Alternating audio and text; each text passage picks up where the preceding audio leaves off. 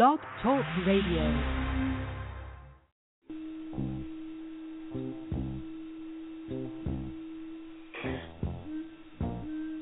Knowledge is being buried. Truth is being hidden. Schools where truth and knowledge are supposed to be exposed are being covered by nepotism, favoritism, politics, and racism. And Africans continue to suffer at the hands of this oppressor. How could something like public schools go so bad so quickly in front of our very eyes?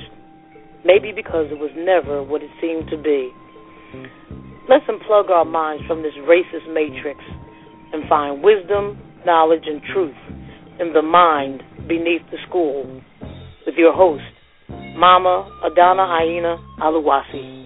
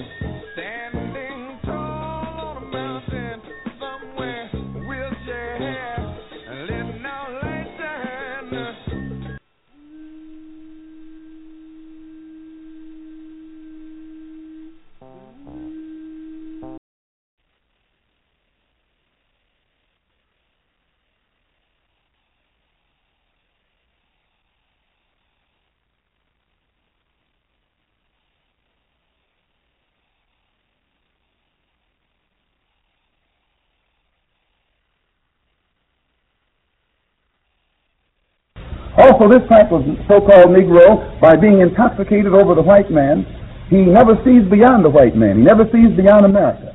He never looks at himself uh, or where he fits into things on the world stage.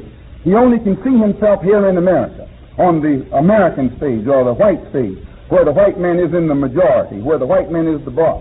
So this type of Negro is always feels like he's outnumbered, or he's the underdog, or he's the minority and it puts him in the role of a beggar, uh, uh, cowardly, humble, uh, uh, Uncle Tom and beggar on anything that he says is uh, that sh- should be his by right. Whereas there is, uh, when it comes, he, uh, he, he, wants to be an American rather than to be black. He wants to be something other than what he is. And knowing that America is a white country, he knows he can't be uh, black and be an American too. So he never calls himself black.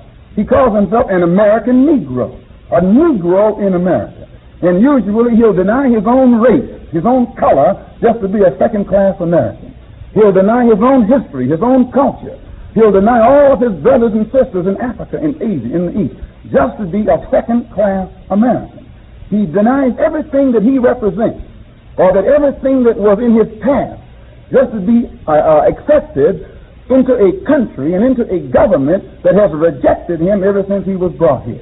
Well, this Negro is sick. He has to be sick to try and force himself among some people who don't want him, or to be accepted into a government that has used its entire political system and educational system to keep him relegated to, a, to the role of a second-class citizen. And therefore, he spends a lifetime begging for acceptance into the same government that made slaves of his people. He gives his life for a country that made his people slaves and still confines them to the role of second class citizens. And we feel that he wastes his time because he hasn't been trained to defend himself. He has only been trained to open up his mouth in defense of his master. He hasn't been educated, he's been trained. When a man is educated, he can think for himself and defend himself and speak for himself. He doesn't even know where his government is because he doesn't know that he ever had one. He doesn't know where his country is because he doesn't know that he ever had one. He believes in exactly what he was taught in school. That when he was kidnapped by the white man, he was a savage in the jungle someplace, eating eating people and throwing spears and with a bone in his nose. And the average American Negro has that concept of the African continent. It is not his fault. This is what has been given to him by the American educational system. He doesn't realize that there were civilizations and cultures on the African continent at a time when the people in Europe were crawling around in the caves going naked. He doesn't realize that the black man in Africa was wearing silk, was wearing slippers that he was able to spin himself, make himself, at a time when the people up in Europe were going naked. He doesn't realize that he was living in palaces in, on the African continent when the people in Europe were living in caves. He doesn't realize that he was living in a civilization in Africa where uh, science had been so far advanced, especially even the astronomical sciences, to a point where Africans could plot the course of the stars in the universe when the people up in Europe still thought the earth was round, the planet was round or flat. He doesn't realize the, the, uh, the uh, uh, the advancement and the high state of his own culture that he was living in. He knows nothing about that. He knows nothing about the ancient Egyptian civilization on the African continent, or the ancient Carthaginian civilization on the African continent, or the ancient uh, civilizations of Mali on the African continent. Civilizations that were highly developed and produced science, scientists. Uh, the uh, Timbuktu, the center of the Mali Empire, was the center of learning at a time when the people up in Europe didn't even know what a book was. He doesn't, he doesn't know this because he hasn't been taught. And because he doesn't know this, when you mention Africa to him, well, he thinks you're talking about a jungle. And I went to Africa uh, uh, in 1959 and didn't see any jungle and didn't see any mud huts until I got back to Harlem in New York City.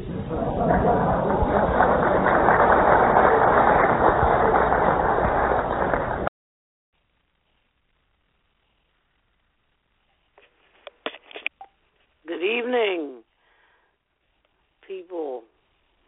So glad you could join me. This is your host, Mama Adina Alawasi, and you are with me on The Mind Beneath the School. I'm so happy that you could join me. Um, that's how I wanted to start this this this show off with Malcolm talking about the miseducation of the African born in America. Uh, and I, I want to get right into it. But before I do, you know, we must uh, pay homage to the ancestors, and that way this show uh, will be blessed.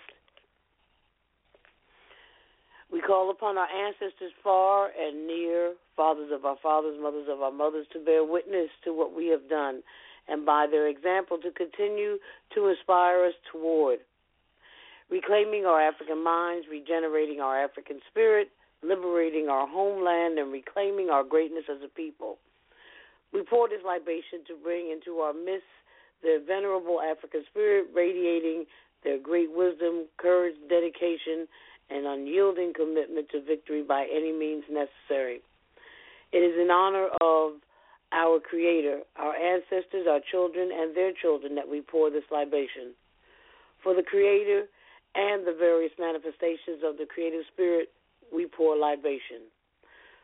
For our esteemed ancestors who laid the foundation for human civilization and who provided the wisdom by which we live and the models by which our lives are guided.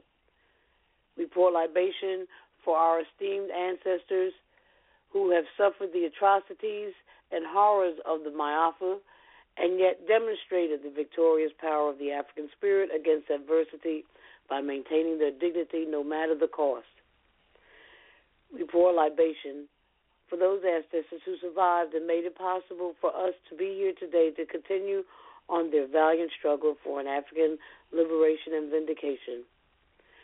We pour libation for our children and their children and future generations of Africans to come, that they too, in their time, will vindicate our race from all of its adversaries and continue to imprint upon the world the great genius of the African spirit and humanity.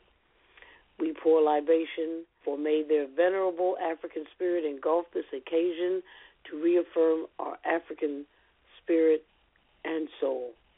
Ashe, Ashe, Ashe. Once again, good evening. Uh, I we have a great show today. Uh, the name of the show is what is an African centered education? And by no means are we going to be able to cover this in two hours, but I I'm I'm going to I'm going to try. Um, just a little background because we have a great guest. I have to actually have two great guests. I have Dr. the father of Afro uh, centricity, Dr. Molefi Asante, will be joining me uh, in about a half hour, and then uh, after that, I have one uh, once again, not veering away from what I had originally said I was going to have. Uh, scholars that have come through my have crossed my path and have gone on to do greatness. Uh, Miss Tierra Holmes, who is about to graduate from uh, Howard University, and she will be uh, with us also during this special program. Um, I know that it is, you know, because I know you probably want to correlate this conversation and the, the two hours with Black History Month. I see. Here's the here's the thing. And and though, from under my understanding, and uh, those of you who want to join in this conversation, please feel free. Uh, the number is, and I will be uh, reiterating it uh, throughout the, the program. Um, if you want to call in, the number is 516 418 5575. Okay, again, 516 418 5575. Please call in with your, your thoughts or your opinion. I didn't get to it last week, and I want to apologize to those callers that did call, and I I didn't get a chance to uh, to get to those, but I will starting uh, this week. Uh, so again, the number is five one six four one eight five five seven five. Give a give a call. Let me know what you're thinking, or what you're feeling, or what your opinions are about the um, the topic at hand. And the topic at hand is what is an African centered education? We're going to deal, first of all, with the definition. And I, I want to use my own experience because, and, and before I even start, like I said, you know, it Black History Month, though Dr. Woodson had created Black, it was a week just to give homage to the idea that we have a history and to pay homage during that week and it turned into a month and it just happened that it turned into the shortest month of the year but if you are an educator a facilitator if you are a mentor if you are a parent if you are an older brother or sister your obligation is 365 days a year it's 365 days. You black 365 days a year. Your history is alive and a part of you 365 days a year. Not just during one month that we try to shove all of our history into what you can't. And and and here and here's the thing. If you don't understand that, then you're not African centered. And that bears repeating. If you don't understand the the the the vastness of the African civilization, of of the African history, of the African diasporic, eventually of the African born in America, starts with the beginning of time starts with the beginning of humankind. You cannot shovel that into a month. I don't care if you live to be 150 and you do it every single year. It is impossible. That's thousands and thousands and thousands of years. So now, what is the point? Well, I'm I'm going to use my today we was we had our little meeting and um, we were discussing uh, different points of, of, of literature, getting ready for uh, um, the summer. I guess that's when we do our curriculum, and we finally have one. And and now you know we we're we're about you know we're going into the third quarter, so we're about to have these conversations about what we're going to teach next year. Now you know this is my first year at this this school that I am at. And I brought to the table, you know, I was running a little late. So I brought to my table or how I felt. Um I found my kids or the kids, you know, uh because they're brought into my classroom and I found that they were reading Jack London.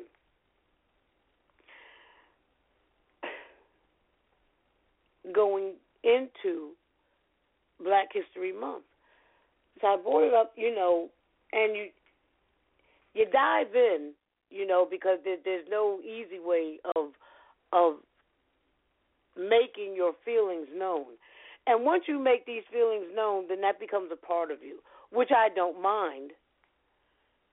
You know, but you kind of like you have to woosah and you have to take a deep breath and then you go in and said, you know, I don't think that my kids should be reading Jack London, not without prefacing the fact that he was a racist.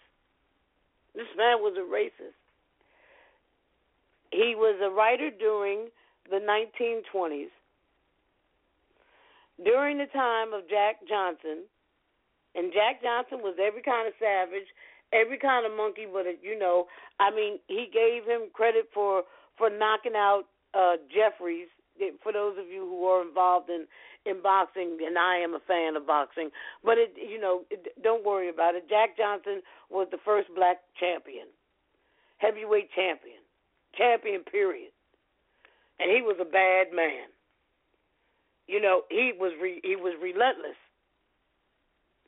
and he wore Jeffries out. Jeffrey was known as the Great White Hope. I don't know if you ever heard, but they made movies about this whole thing. You know, and and Jack London was a he was a racist. How he described this man, how he described the race. One of the the, the teachers they actually had to Google, and it's not that uh, I love Google for for the fact that you could do it so quickly, and found out that in fact I was I was correct. The fact that he did not know this was disturbing. the fact that we were sitting at this table together discussing now why is that even important when I say my children 90% of the children that go to the school are black so I found it disturbing but you know nothing that I couldn't I couldn't you know overcome because a lot of people don't know anything about the authors that that that they use especially if you if if if you're white or you know you're Eurocentric, and that's how you were taught to teach. You know, you don't look these people up. You don't look up James Thackeray, the writer of Vanity Fair, racist. Mark Twain. Well, Mark Twain. I, if you don't, I can't anyway. These people and and their literature is put on the list of things that or, or books that you have to read. They're, they're part of what we what we call a curriculum. And eventually you're going to come across these people. This information must be prefaced. It, it must be it must be talked about. You cannot separate the work of the person from the person.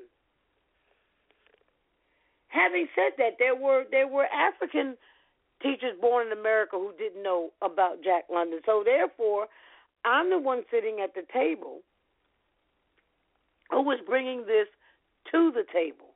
And I had one teacher, a brother, ask me, "Wow, how do you how do you know this?"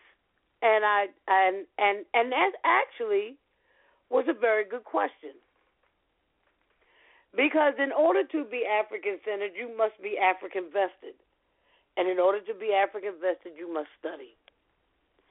Now, I, I've had some great mentors in my life who have brought me through being an African centered teacher. And it is something that it is it is you go through the same thing that you go through being a teacher, learning how to teach, seeing if it, this is if teaching is what you want to do, and then teaching in an African centered way. Now, the father of all of this is Dr. Molefi Asante, who actually put this in words, and it was one of the first books that I read when I went to college and took African Studies 101, which was which is very uh, uh, symbolic and and relevant. And the name of the book was Afrocentricity. And it and and and I'd never heard of that before. It was my sophomore year in college. And all of you know, all of the black students there, University of Delaware, that was one of the classes that we took. You know, the revolution was still alive. It was it was fading, but it was still alive. This is one of the classes that we took anyway. I oh, you know, just because. And this is one of the books that we that we had that we read, that we had to read. It was part of the mandatory reading. And so I, therefore, and I was looking through it because it's funny because I, I still have all the the same notes and everything. You know how you write all in the book and everything. And um, I would, if I might, I would like to to read some of this. There's not not not a whole lot uh, about what um, Dr. Asante says about African-centered education and being and what Afrocentricity really is, and that way you can better understand what an African centered education is. And so from his book, oh, I got to get myself organized here. Okay.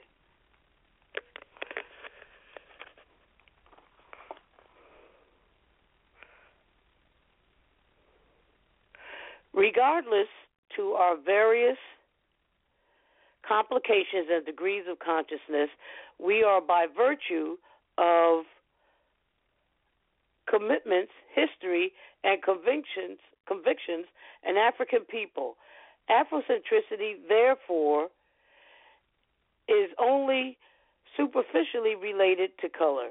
It is more accurately a philosophical outlook determined by history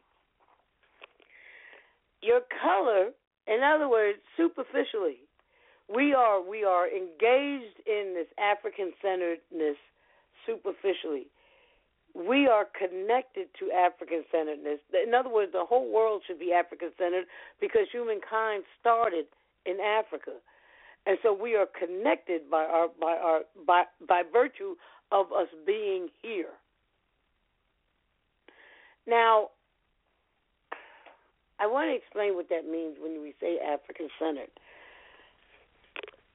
When you say African centered, Afrocentricity,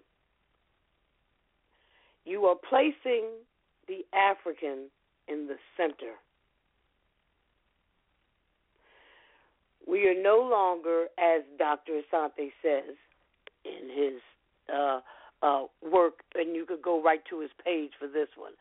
Afrocentricity becomes a revolutionary idea because it studies ideas, concepts, events, personalities, and political and economic processes from a standpoint of black people as subjects and not as objects.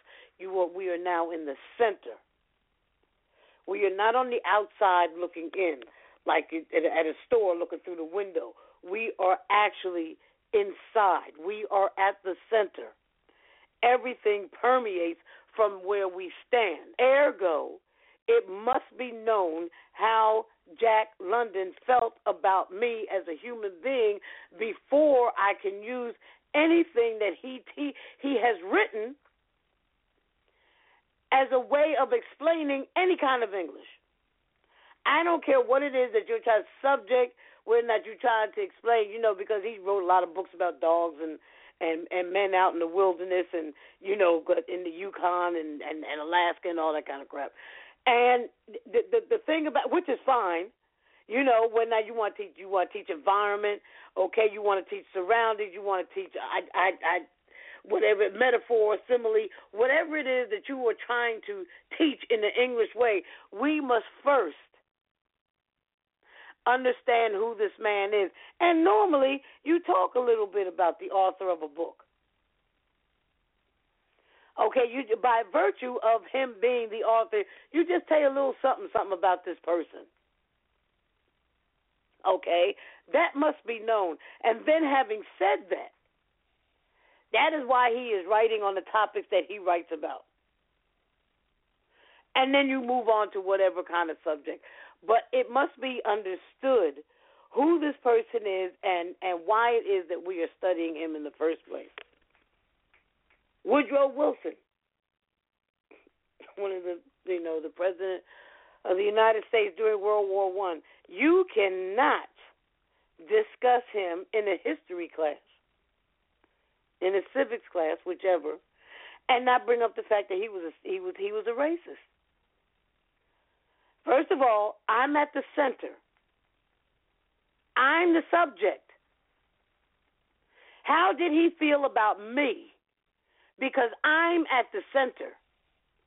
Everything is at the center. I am at the center. How did he feel about me as an African? He did not like me. He had a private showing of Birth of a Nation with the D.W. Griffith who made that crap, okay, about how the Ku Klux Klan uh, uh, came alive after the Civil War was over and Reconstruction started, and and and and black people gained their freedom saving the white woman from the great from from the savage if you don't know what the movie was about. And he had a private showing. He was an angry white man who had whose family had lost the war. He was from the south. But somehow or another, because he came up north and went to Princeton and did all these great things at Princeton, okay, that that that made him a great president because he was very well educated at an Ivy League school. That's crap. And not only that, but the people at Princeton University are starting to appreciate that I, as an African, if I go African born American and I go to Princeton, I am insulted by all of these things that you have about Woodrow Wilson when Woodrow Wilson wouldn't have never allowed me in the university in the first place. Let's let, let let's talk if we're going to talk. And because it places me at the center I am at the center of this of of of this conversation. Our children, when they are being taught, if ninety percent of the class is black, you know what? And even having taken that, I it, it doesn't even matter if you have one or two, because civilization, because humankind started in Africa, it must always be at the center writing, math, universities, education, society, societal rules, and laws all started in Africa at the center. And it wasn't until the introduction and the, after the migration and and the uh, uh, melanin started to, to to kick in, and then white people were eventually formed, and and then we had Greece and so on and so forth. We're not going to get too much into that. Then all of a sudden we were we became the object. Okay, all of a sudden writing started in Greece all of a sudden the great that that great civilization, you know, borrowed from from us. All of a sudden the things started changing. Stories started changing. And slowly but surely it was moved. All of that greatness that was Africa, all of that greatness that was uh, tribal, all of all of those wondrous uh, uh, uh, uh, civilizations that were born in Africa were all of a sudden moved. The world became Eurocentric, the Roman Empire and all that stuff, uh, uh, uh, from Plato on up. And the philosophers and people who started actually writing it down, sharing the same language. And then all of a sudden, we became the object we became on the outside looking in and learning from there from that standpoint became Eurocentric. And it's been Eurocentric ever since. And that should not be the case. I mainly deal with because I'm an English teacher. But I'm not just talking about English because it's, you know it's what we read. It is across the board, as Dr. Asante says, every aspect, every aspect, political, economic, everything from the standpoint of black people as subjects and not as objects, basing all knowledge on the authentic interrogation of location. One of the key assumptions of the Afrocentrist is that all relationships are based on centers and margins and the distances from either the center or the margin. When black people view themselves as centered and central in their own history, then they see themselves as agents, actors, and participants rather than as marginal on the periphery of political or economic experience. What does all that mean? That means that when you put yourself in the center, you are in the center of everything. You are the master of your own fate. I'm running things here. I'm at the center. I make those decisions. Now, you may say, "Well, that's all well and good, but that really doesn't that, that really doesn't doesn't harm me the way I'm thinking right now. What's what, what what's wrong with, with with how I think? What's wrong with how you think is how your neighborhood is set up. All you have to do is look at the black community and then understand the importance of African Center. Why is it that most of the businesses that are owned in the black community are owned by people other than than Africans born in America?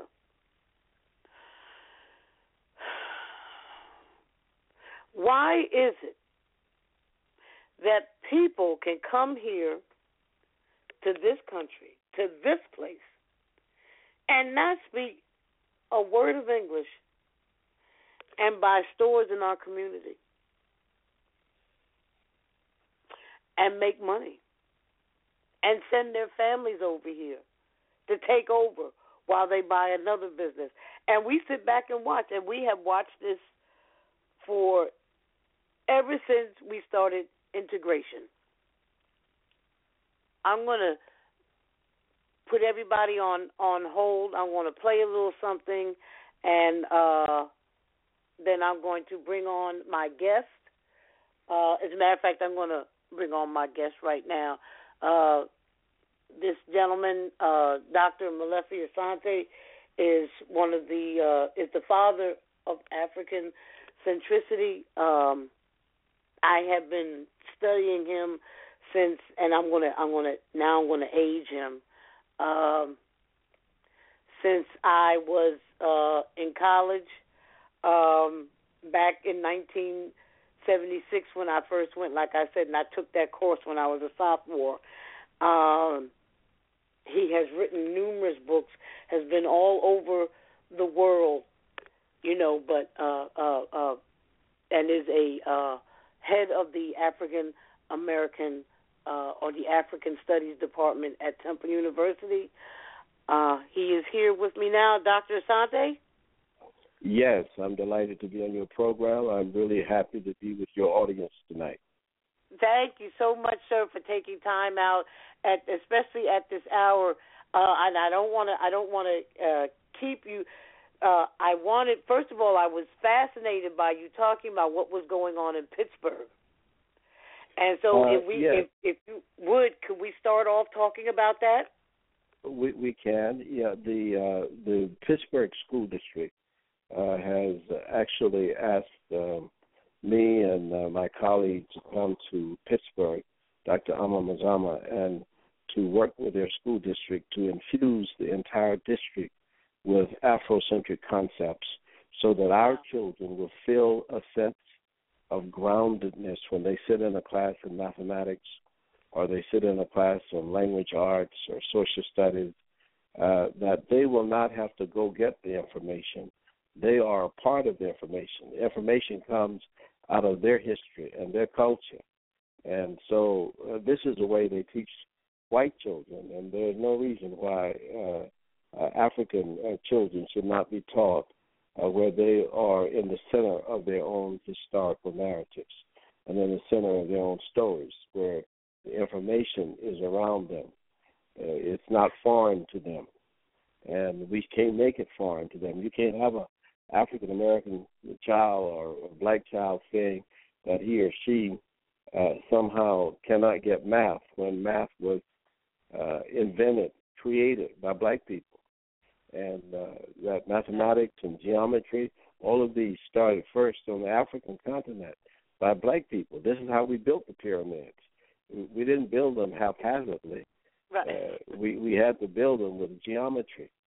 So it's a very interesting phenomenon. So this notion of Afrocentric education is a very serious one, and if we take it seriously, we know that it's a long term uh, project simply because uh, we were 246 years enslaved in this country, and, and we have not been free uh, for 246 years.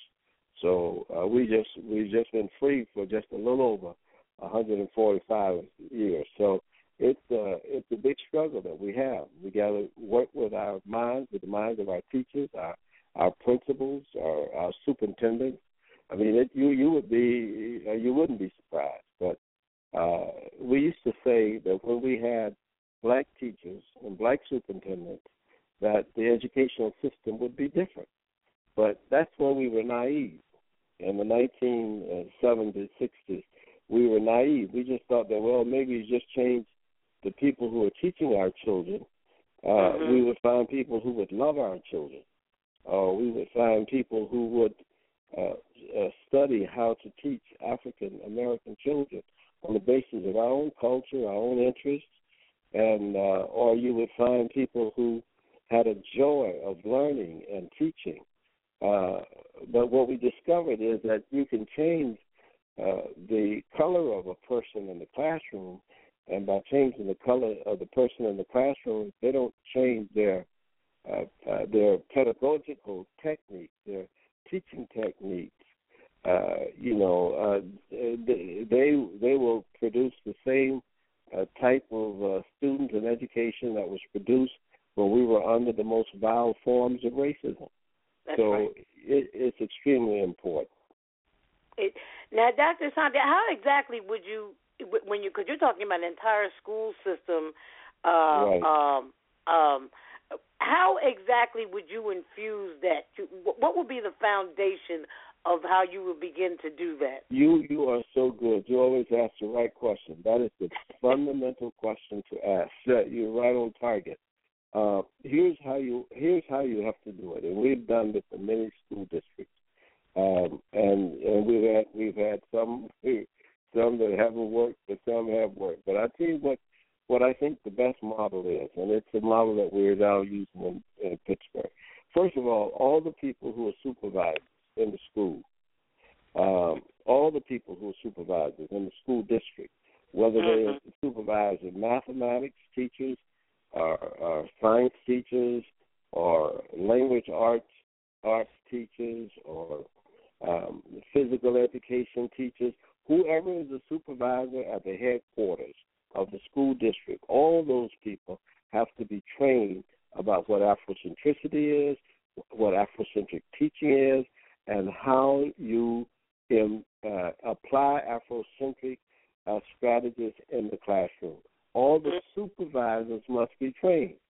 Secondly, all the principals in the school district must accept and appreciate and understand the process by which you uh, attach a child to the knowledge so that the child feels that she is a part of the subject that is being taught. Mm. That she's not Mm. out of the classroom when you're teaching science. That that doesn't have anything to do with me. That has very much to do with any black child. So we have Right. to we teach them how to do that. So the principals have to buy in. The supervisors have to buy in.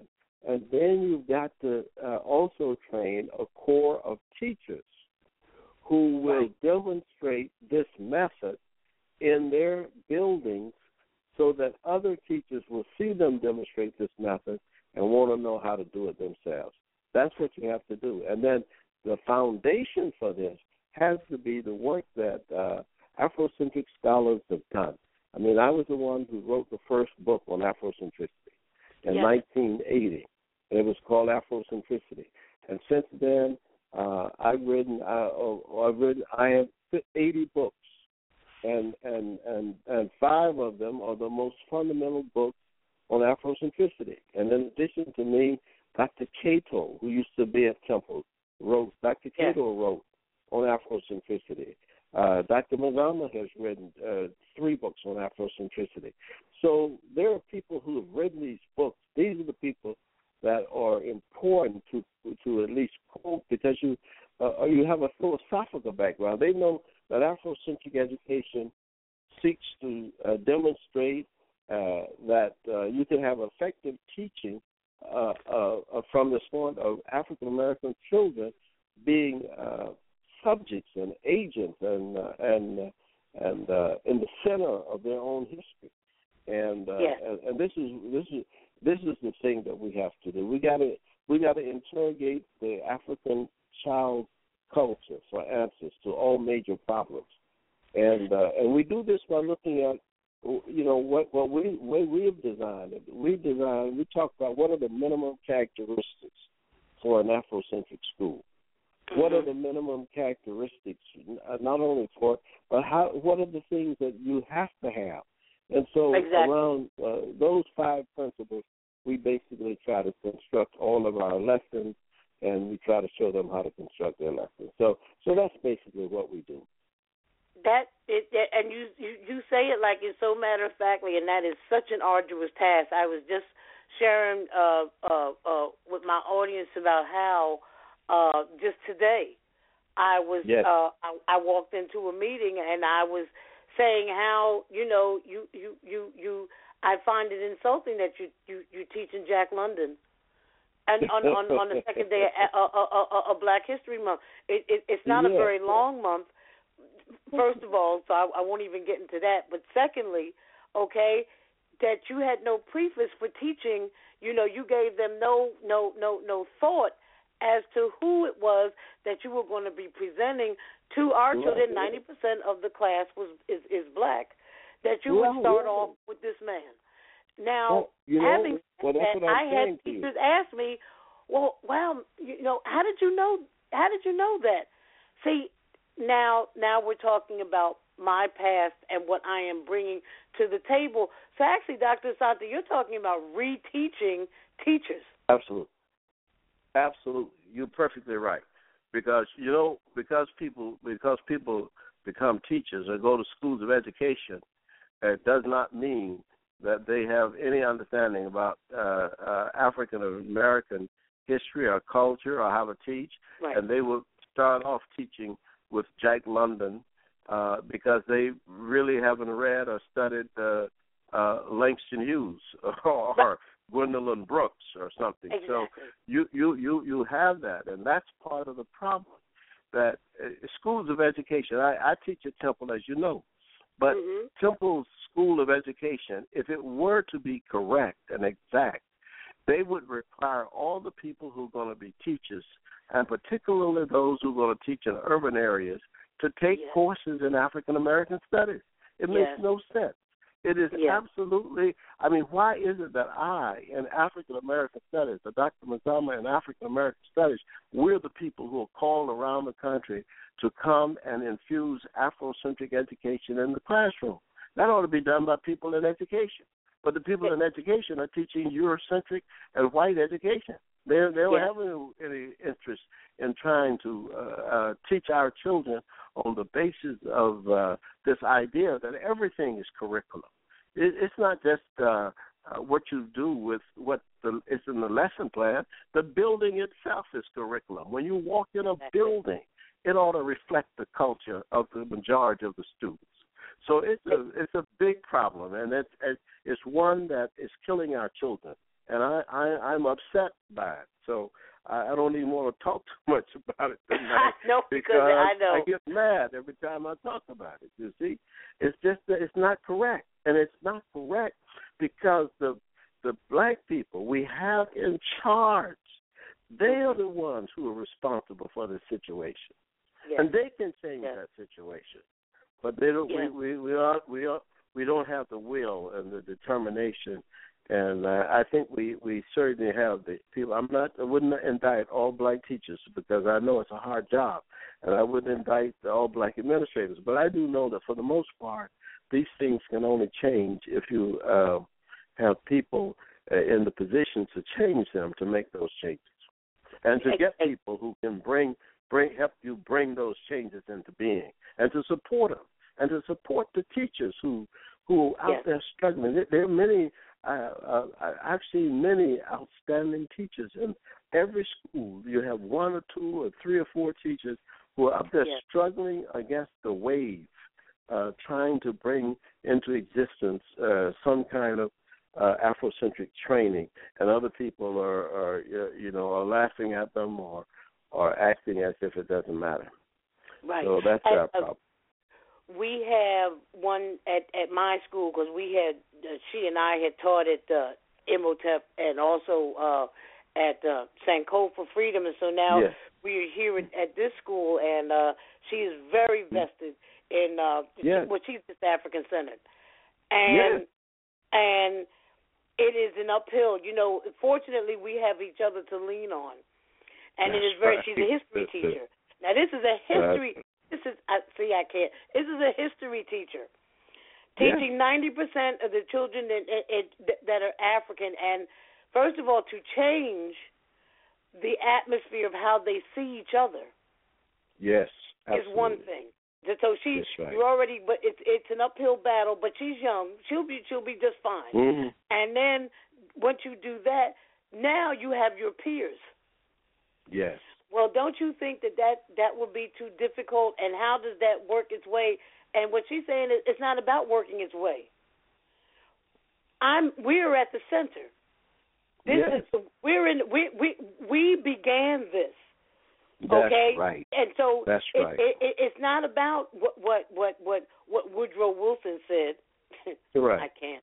It's it, because he was a racist. That's right. And I'm Absolutely. at the center. one. It is about He how he one. felt about me and what what happened with him that affected my life. That's right. That's right. That's what it's about. That's what it's about. and so because it, it's uphill is- battle, but it's it's doable. It is doable. I'm I'm an optimist, eternal optimist, and I know we can do it, and I know we will do it. And there will be more people like you, and I appreciate you so much for allowing me to come in on your show and uh, and uh, and to make these statements and say these things. And I appreciate that you're going to continue to struggle. All right. Well, oh, absolutely, Mhm. absolutely. Okay. Dr. Asante, thank you so much for taking time out for for my show. I'm going to continue on. Hopefully you listen. If not, it's archived. Uh, um, but I appreciate it, and you also. I know it's it's it's tireless. You know, you you you go all over the world, and you know what they That's say about a prophet in his his hometown. Uh, That's but right. I, I do know. I do know that. but I just came from. Go ahead. I, I was going to say, but you are appreciated, and, and I know- the I work know I is. I- valuable. you know I appreciate you for saying that, man, because I know I, I know it's true. And uh the thing is, I just came from Haiti, and I just want to tell people that Haiti has is suffering, and, and yet there's so much uh, uh, viability and so much resilience there. And I had the wonderful conversations with the Haitian people, and particularly with uh, uh, my good friend, uh, uh, uh, the former president Aristide. And it, it is really um, situation where he's out of politi- politics, but he started his own university and it's doing very Oh. well. So uh, Good, you wonderful. know things are good. But take care and and uh, and blessings always to you. Victory is certain. Bye bye. Okay, thank you. All right, Hotep uh, doctors out there, Bye-bye. take care. Bye bye. Okay, we were just blessed with Dr. Molefi Asante. I have somebody that's been on hold here for a minute. Let me uh hold on. Caller. Yes. Hello. Hi, Sister Susan. It's uh, Tiara. Tiara, how are you doing? Hi. Well, then I'll just take you guys back to back. You know, and okay. I'm just gonna be blessed. I'm just gonna be blessed. How are you doing, mm-hmm. dear? I'm doing fine. I'm doing fine. I, just, uh, I didn't give you an introduction. I just saw the number. I I didn't mm-hmm. have the. I I, I should have known. I I was expecting a a Washington number. I mm-hmm. wasn't expecting Oh no no no! I I, number. I I kept the Philly area code. I kept the Philly number.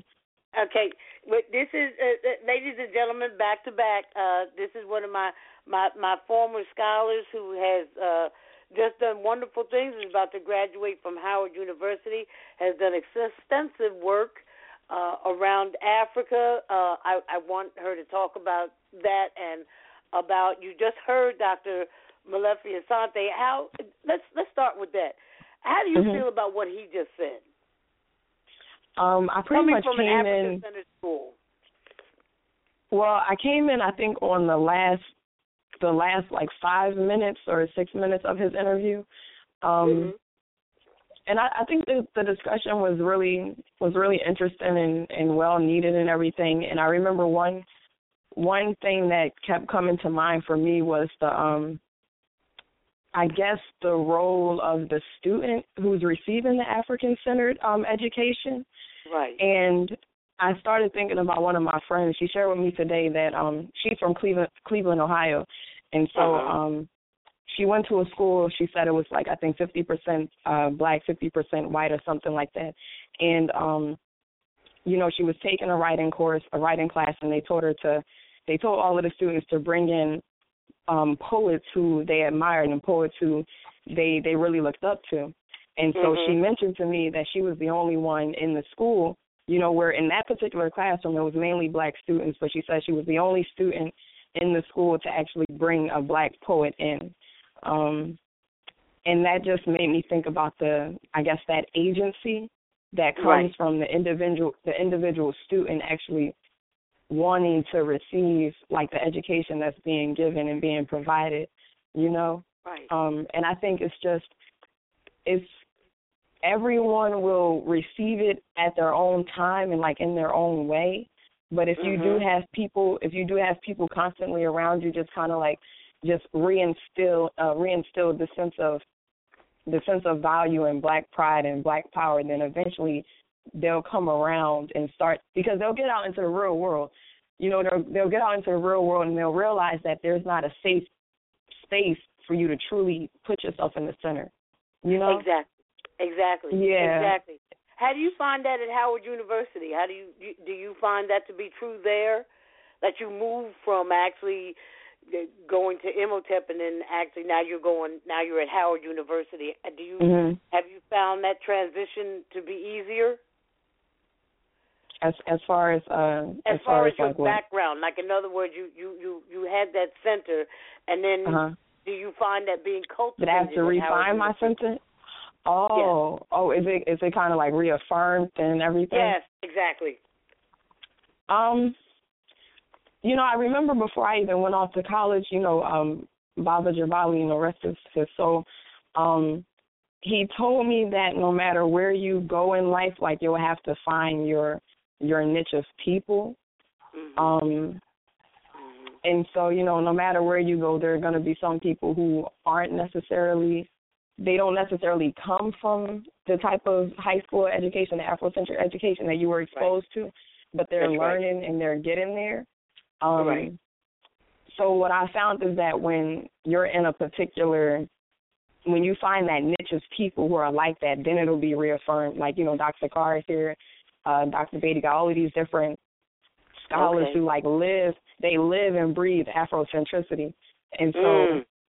You know, if you find that niche, then you know you'll be fine. But it, it's not to say that it'll it'll be around you twenty four seven because right, right. you know everyone is everyone is different and right.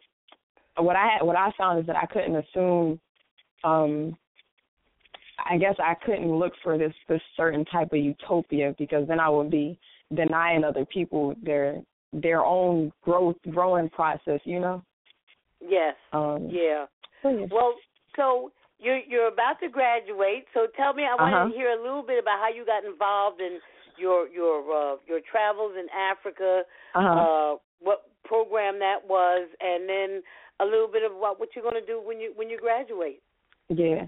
Well, I actually I went to I went out of the country because of, you know, going to well, I can't say that other schools weren't offering it, but it was more significant for me because my first time out of the country into Africa was through, you know, Imhotep. And so Mhm. um I went to Ghana when I was like I think 17 with Right. um Mama Chris, brother Curtis, just Greg, um a couple of oh, Baba Tyrone, a couple yeah, of other students. Yeah, Yeah. yeah, but we but we all went. You know, they they they had this this this program and they gave students the opportunity to apply and we went.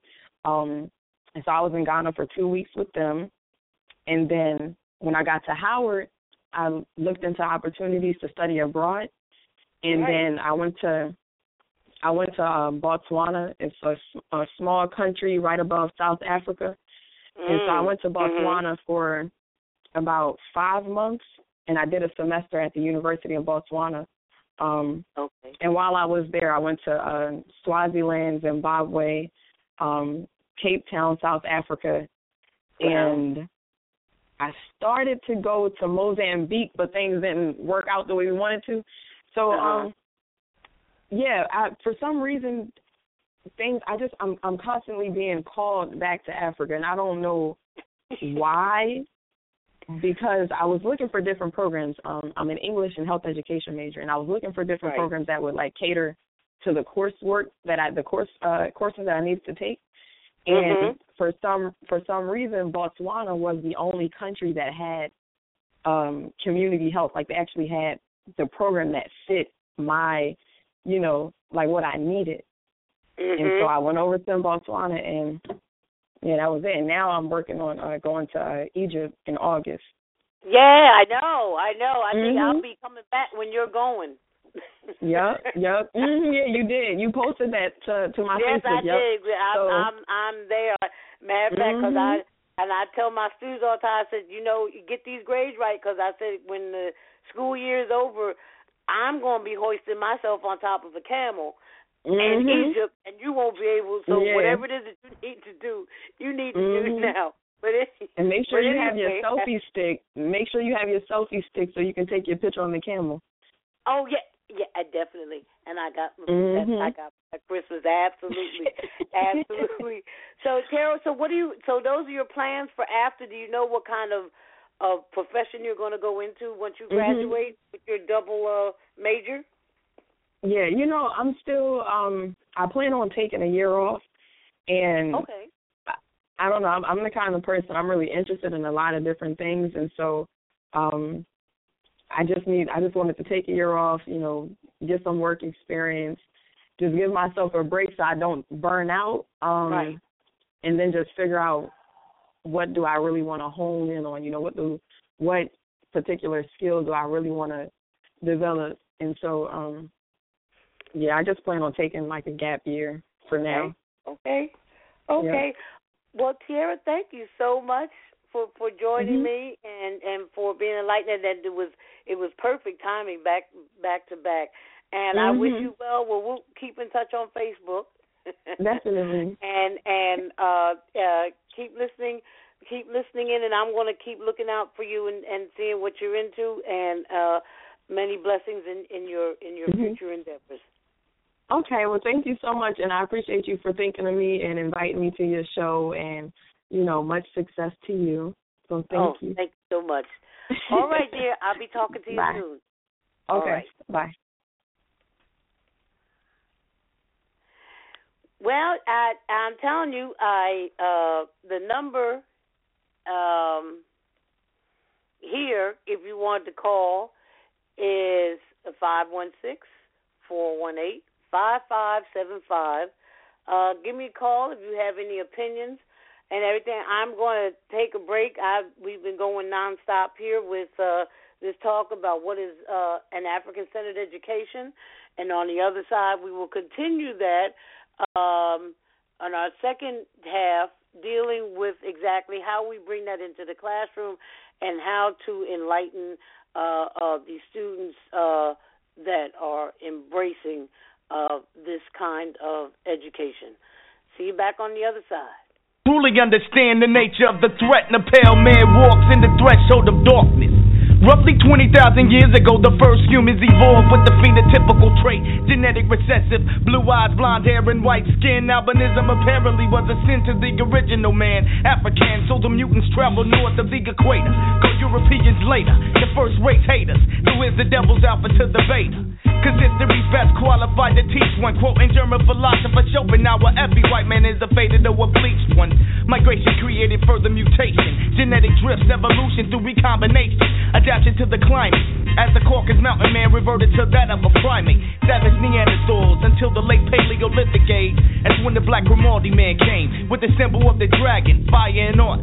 J.K. paintings in France and Spain to the Venus of Willendorf. Around 2000 BC, southern Russians migrating small units. Those who traveled west populated Europe. Those who went east settled in Iran, known as Aryans. 1500 BC, to cross the Khyber Pass into India and created Hinduism, the first caste system, the origins of racism. A white dot on the forehead meant delete, the black dot defeat, untrustable, untouchables. They wrote the holy Vedas in Sanskrit. That's the language that created Greek, German, Latin, and English. Now the Minoans around 2000 BC starts on the island of Crete in the Aegean Sea. The Greek culture begins Western civilization, but Western civilization means white domination. Mycenaeans learned from Kemet called Egypt and Greek. It existed since at least 3000 BC, creating geometry and astronomy. This knowledge influenced Plato, Socrates, and Hippocrates. Cause have the real father of medicine, was worshipping Greece and Rome in the form of a black African. The word Africa comes from the Greek Afrik, meaning without code. The word philosophy means love of knowledge, stole from the first man. Greek power expands. The first Greek fraternities band. The word gymnasium is Greek for naked. This was the place where adolescent boys were educated and molested. This was accepted because Greek culture was homosexual. For example, Stoffel trained girls on the island of Lesbos, hence the word lesbian. Hey, let these dumb motherfuckers know. December 25th, the birth of Saturn, a homosexual god. Now check the historical pattern. December 25th, now thought the birth of Christ was Saturnalia. When men got drunk, fucked each other, then beat their wife. Fact is, it was still practiced till they called it Christmas. So put a gerbil on your Christmas list. The Hellenistic era, Alexander the Great conquers all the way to India, leaving four successive states. By the 5th century BC, R-O-M-E succeeds to be the conqueror of Egypt and Greece, but had the threat the Black Phoenicians in Sicily. The Punic Wars began 264 BC. The black general Hannibal and Carthaginian peace. In 146 BC, Carthage fell after a six-month siege. Rome sold every citizen in slavery, the first genocide of history. And more bisexuality in sight. Julius Caesar was known as every woman's husband and every man's wife. Spartacus revolt, slave rebellion at loss. With 6,000 slaves was nailed on a cross. Cross, hard shit, Jesus Christ. Time for some act right. Christians, get your facts right. His Christ was not his name. That's Greek for one who was anointed. Yahshua ben Yosef was his name. Do Christians know this? So who do you praise? Do you know his name? Or do you do this in vain? Accepting the religion they gave slaves to behave. Peep the description of a story in Josephus. Short, dark, with an underdeveloped beard was Jesus. He had the Roman and revolution. The solution was to take him to court and falsely accuse him. After being murdered by Pilate, how can it be these same white Romans established Christianity? Constantine would later see the cross in a dream. In his vision, it read, In Hoc Signa Wonka, and this time we conquer. Manifest destiny. In 325, he convened the Nicene Creed and separated God into three. Decided Jesus was born on December 25th and raising on the third day is a myth. Plus to deceive us. Commissioned Michelangelo to paint white pictures of Jesus. He uses aunt, uncle, and nephew. Subconsciously, that affects you. It makes you put white people closer to God. Yo, this man got game like a motherfucker. True indeed, fuck it jihad. In the 8th century, Muslims conquered Spain, Portugal, and France and controlled it for 700 years. They never mention this in history class, cause old faiths are threatened when you get the real lesson. Moors from Baghdad, Turkey. Threaten European Christians, meaning the white way of life. Hence the crusade for Christ. On November 25th, 1491, Santiago defeats the last Muslim stronghold, Granada. King Ferdinand gave thanks to God for victory, and the Pope of Rome declared this day to forever be a day of thanksgiving for all European Christians. Now listen. When you celebrate Thanksgiving, what you are actually celebrating is the proclamation of the Pope of Rome, who later in league with Queen Isabella sent Cardinal Ximenes to Spain to murder any blacks that resisted Christianity. These Moors, these black men and women, were from Baghdad, Turkey. And today you eat the turkey for your Thanksgiving Day as the European powers destroy the turkeys who were the forefathers of your mother and father. Get on the ground. Let's fight the power. Get on the ground. Bitch ass niggas. Now around this time, whites started calling us Negroes. That's Spanish for black object, meaning we're not really people but property. And the triangle trade begins, they seize us. Queen Elizabeth sent the first slaves on a ship named Jesus. Stealing land from the indigenous natives. Gave them alcohol to keep the red man intoxicated. Whites claim they had to civilize these pagan animals, but up until 1848, there's documented cases of whites being the savage cannibals. Eating Indians. In 1992 was Jeffrey Dahmer. They slaughtered a whole race with guns, drugs, priests, and nuns. 1763, the first demonic tactic of biological warfare. As tokens of peace, Sir Jeffrey Amherst passed out clothing and blankets to the Indian community. Infested with smallpox, knowing they had no immunity.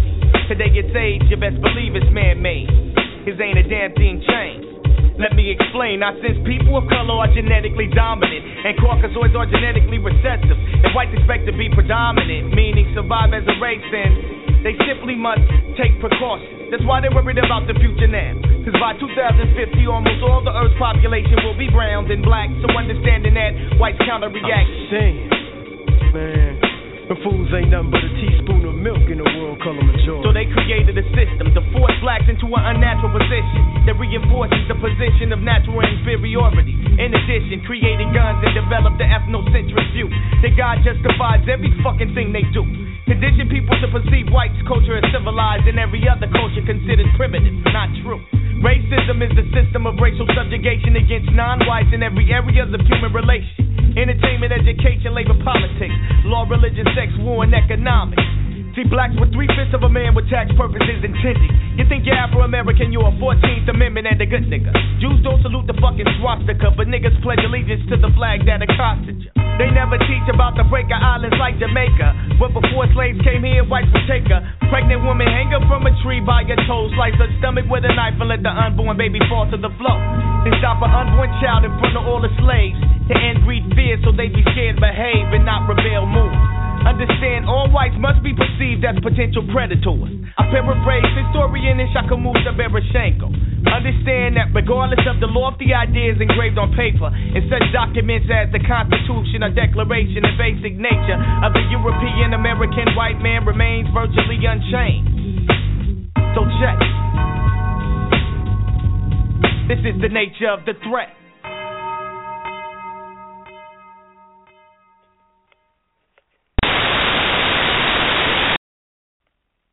Let freedom ring with a buckshot, but not just. All right. Listening to Brother Ras Kass there, The Nature of the Threat. Uh, we're back on the other side of a two hour uh, show, The Mind Beneath the School, with your host, Mama Donna Aina Alawasi, discussing what is an African centered education. Now, on this side of the of the hour of the new day, um, we are going to dive in here a little bit. And Dr. Asante had brought up some very interesting points, you know, and I know because of the hour, but I, like I said, I just feel more comfortable at this hour doing the show, uh, uh, just me and and and and the information that I am trying to to uh, bring to you um, at this time. Um, we were talking about the reteaching, and then we had brought it up. In other words, because he was talking about this arduous task, he made it sound so you know you he as long as he's been doing it, uh, uh, it, it it it it's like second nature, and African centeredness. Having said that, that should be for all Africans. Should be African centeredness. Should be second nature. It it it it it should be like breathing. Come like looking at the color of the of our skin, And I know that that is not true, but that is where we should be. That is where we should be. Okay, you had during the time, and he even brought it up. But you see, you you you you would already have to be vested in that knowledge. Jack London, 1920. As soon as you say that, you think of the Harlem Renaissance. By saying that, you think of of of Langston Hughes. Okay, the the the, the uh, by that you think of Zora Neale Hurston, Countee Cullen, Claude McKay,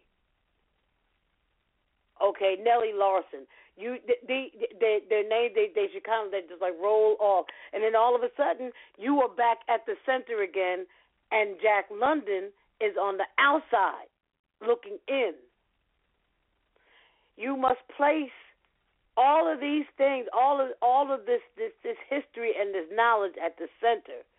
As Dr. Asante was saying, the pyramids just wasn't a thought. They had used to have a commercial I forget who it was they were advertising for, and uh the pyramids were being built, and all of a sudden they looked and it was supposed to be a square, and the guy he said, "Uh oh," you know. But the point is that, that throughout all of that, first of all, they should have been black in this commercial, and they weren't. But that you know, not neither. See, this is what I'm talking about. It, it, because we think of, of of Egyptians, you think of white. We think of Africa uh, uh, you know, the great civilizations, and and all of a sudden we think that they were enslaved. Mali, if you think of somebody dark, they automatically were slaves, and that is not true. But these are things that you would have to learn by being African centered, and once you do that, you all of those things you you would get you you would get correct. Okay, but he was bringing up geometry. The pyramids just didn't happen; they were planned. How did they plan them? How do you how do you do something like that without having an understanding of mathematics?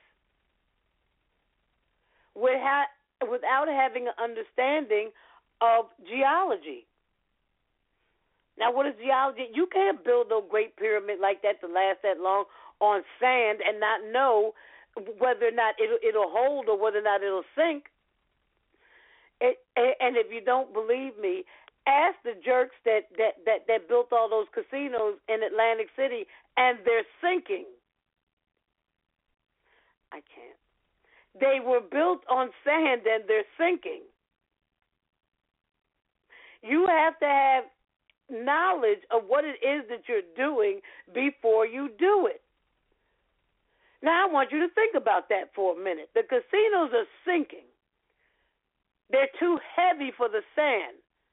But those pyramids have been there for thousands of years, and they were built on sand. You have to understand what it is that you're doing. How did they understand that? That didn't just come to them. Okay. You must be at the center of your knowledge and be vested. When I say be vested, you have to believe it. It isn't just something. Well, I'm gonna, you know, I'm gonna, I'm gonna take on what Mama's talking about. You know, being African centered. No, you have to be vested. You have to believe that you are at the center of all knowledge and all things. That everything is is, encircled around you. And you may have a difficult time with that, but you shouldn't. If you're a Christian, Jesus is black. See? If you're a Christian, Jesus is black because you were at the center. But if in fact you allow Da Vinci and Michelangelo to paint pictures and these and they're pictures, they are paintings, they are from the imagination of one man how he sees the Last Supper and he put it on a on a on a piece of paper, on a canvas. But all of those men should have been black. By virtue of the knowledge that you have and where all of these things took place, I, they should be darker than what they are.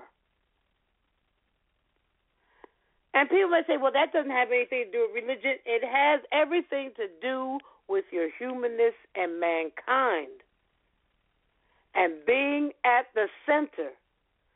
But we have been so brainwashed from the time that we first go to a to a school, any school, and we go through that entire system that we accept it as fact because that's what you're taught.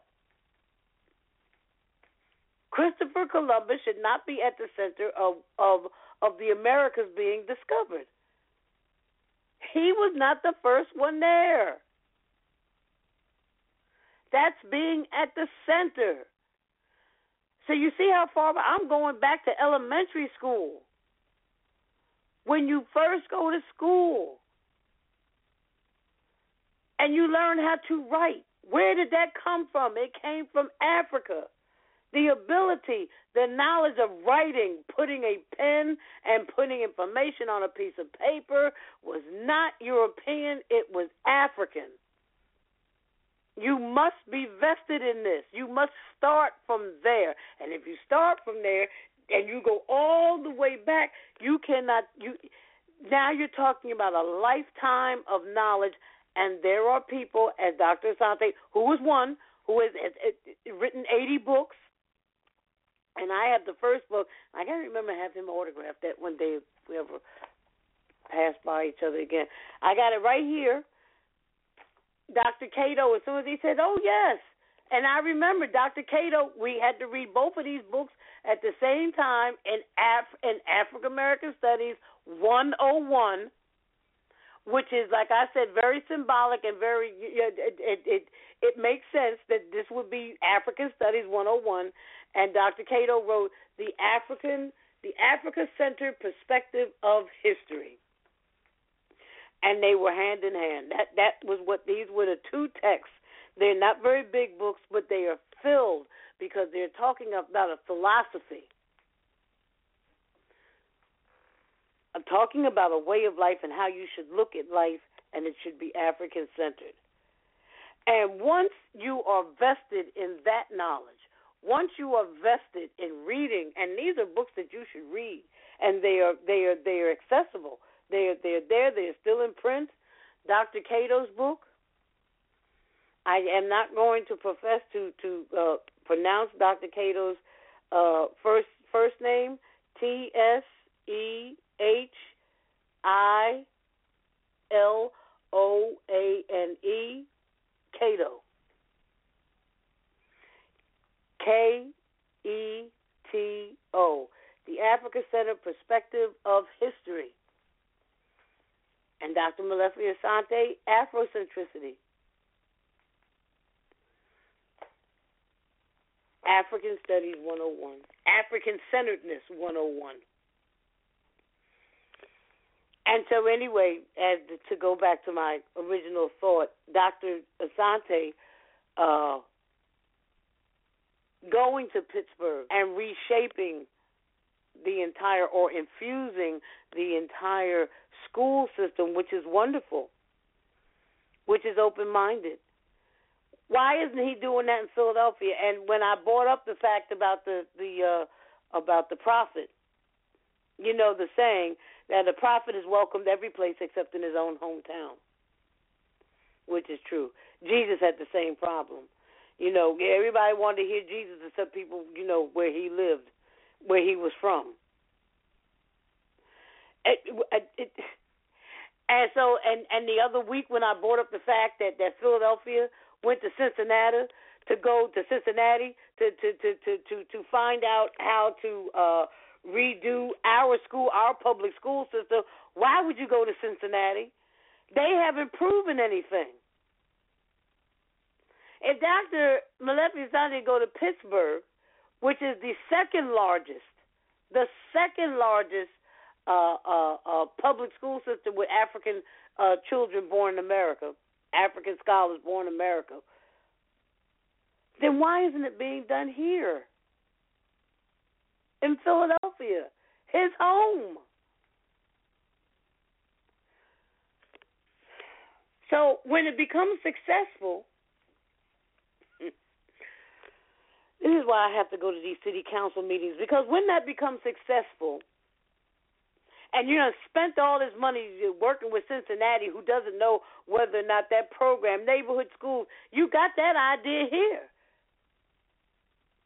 And and and and having uh, neighborhoods vested in, and you have that here. You have universal schools being run by Kenny Gamble. You have that here already. Why are you going to Cincinnati?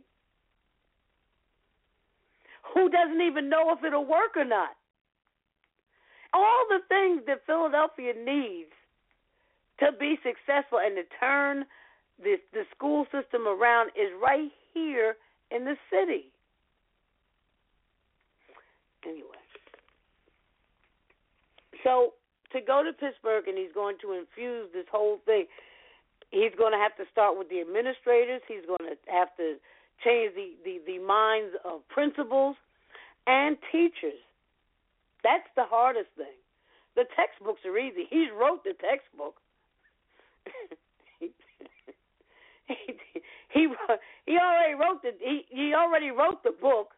The book is there. The textbook is there. Okay? The mathematic book is there. Okay, the science books are there. That's the easy part.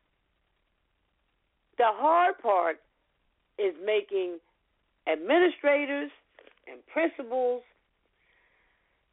and teachers finally vested in this idea of African centered education. And that ain't just white teachers, even though we have already had that discussion on a former show, that the majority of the teachers who are in front of our African children are white. 80%. Which does not equal the, the almost 80% of the children who are uh, in public schools in this country and in this city are black.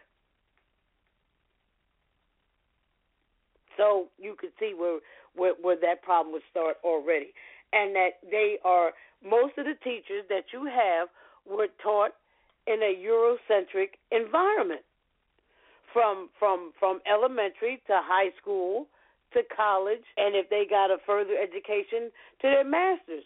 And if it and maybe they had one or two courses, just like we do in high school. They had one or two courses in maybe uh, culturally diverse areas. Maybe they took African Studies 101, whatever, and moved on. And I agree with Dr. Asante. That is not that's not it. If in fact you have made a decision to teach, especially if you're going to teach in an urban environment, then you need to take a extensive course. That means two or three or four, you know, nine credits 12 credits in Afrocentricity. And understanding how to infuse no matter what your core curriculum is, whether it's English, whether it's history, whether it's math, or whether it's science, and how to approach that in an African centered way of thinking. But you must go into the classroom with that thought. And you don't have to wear, wear you know, I'm talking about wearing dashikis and everything. Just like Doctor Asante said, it, it's it, that's that's that's superficial. Dashikis and, and wearing the kufis, all that, yeah, all that. It, it'd be, you know, it'd be nice. It's a way of, you know, at Imhotep we had to do that because it was a way of changing your thinking, your clothes okay and and and scholars and and and and and how scholars looked at themselves okay, and that was with the dress that you had. But that was all part of how to to make them vested in in in the idea or the principles of African centeredness. But you were talking about, and and and and mind you, I'm just dealing with subject matter. I'm not even dealing with manners. I'm not even dealing with social decorum in in Japan, when a teacher walks into the room, everybody stands up and greets. Everybody, everything stops. When an elder walks into the room, everything stops. So I'm not even, and and that's for that's for next week. The social aspect of African centeredness. Right now, I'm just dealing with the subject matter. I'm just dealing with the subjects. I'm just dealing with the teacher and the teacher's relationship to the to the scholar, and the knowledge that the, the, the teacher has to come into the classroom with. Okay, and if in fact you do not walk in to your classroom with a prior knowledge of understanding what African centeredness, then you're going to have a problem. Then it, it's okay to teach Mark Twain. It's okay to put Woodrow Wilson at the top of the list as far as what you think a great president should look like. You have no problem with that. Because you're not vested in the African centeredness of my being. And that is a problem. It should be a problem worldwide. Not just Af- Africans in America, but Africans in Brazil, Africans in Africa, Africans in Asia, wherever the diasporic is, wherever the Af- Africans in the in the islands, the, the Dr. Sanders talking about Haiti and how they they they, they have their university being built and and and so on. You know, uh uh uh uh. uh, uh uh, and and and and their way, I'm I'm quite sure it's wonderful. I would I would love to go there and just see what what's going on down down there. But anywhere where the African diasporic is, and that's worldwide. It isn't, you know, like I'm saying, well, you know, whatever corner of the no. Any place where you see people who are darker than white, Africans have been there. And that bears repeating. Any place that you go where you see Australia with the Aborigines, how'd they get there? Any place that you go where where the the the color, with the the exception of maybe uh, if you're talking about Asians, okay, mongoloid, and that was a, a melanin. But any place, most places where it, it, the the the skin tone is darker than white, Africans have been there. And that's all over the world. So, once again, African centeredness should be something that is looked at from the very beginning, from kindergarten all the way through through through through college and and thereon. Anybody who is working in a school should be African centered or should have training in African centeredness. Doesn't make any difference what your position is. Because we all must be vested in this knowledge. Now, having said that, I last week I played a, a clip from uh, the Miseducation of the Negro, and I I, I want to play that. I want to I want to play that again because um, I can't say it any better than my elders and my ancestors and my mentors. You know, and Dr. Woodson could tell you best. And this is how the miseducation, he is talking about how, if in fact you are trained in the Eurocentric way of thinking, then you are going to go into the classroom, whether you black or white doesn't make any difference. You are going to go into the classroom and teach this. And this is how it is perpetuated. It, it goes on and on and on because one teaches another teach. Like we have a uh, uh, uh, teach one, okay, and that's and that's exactly that's the principle. I want to teach you. You're going to teach me, and and so on. And then it's perpetuated. And it goes on and on and on and this must be stopped. Okay, so I'm going to play this for you, then I'm going to come back. We're going to have a discussion on on, on the other side.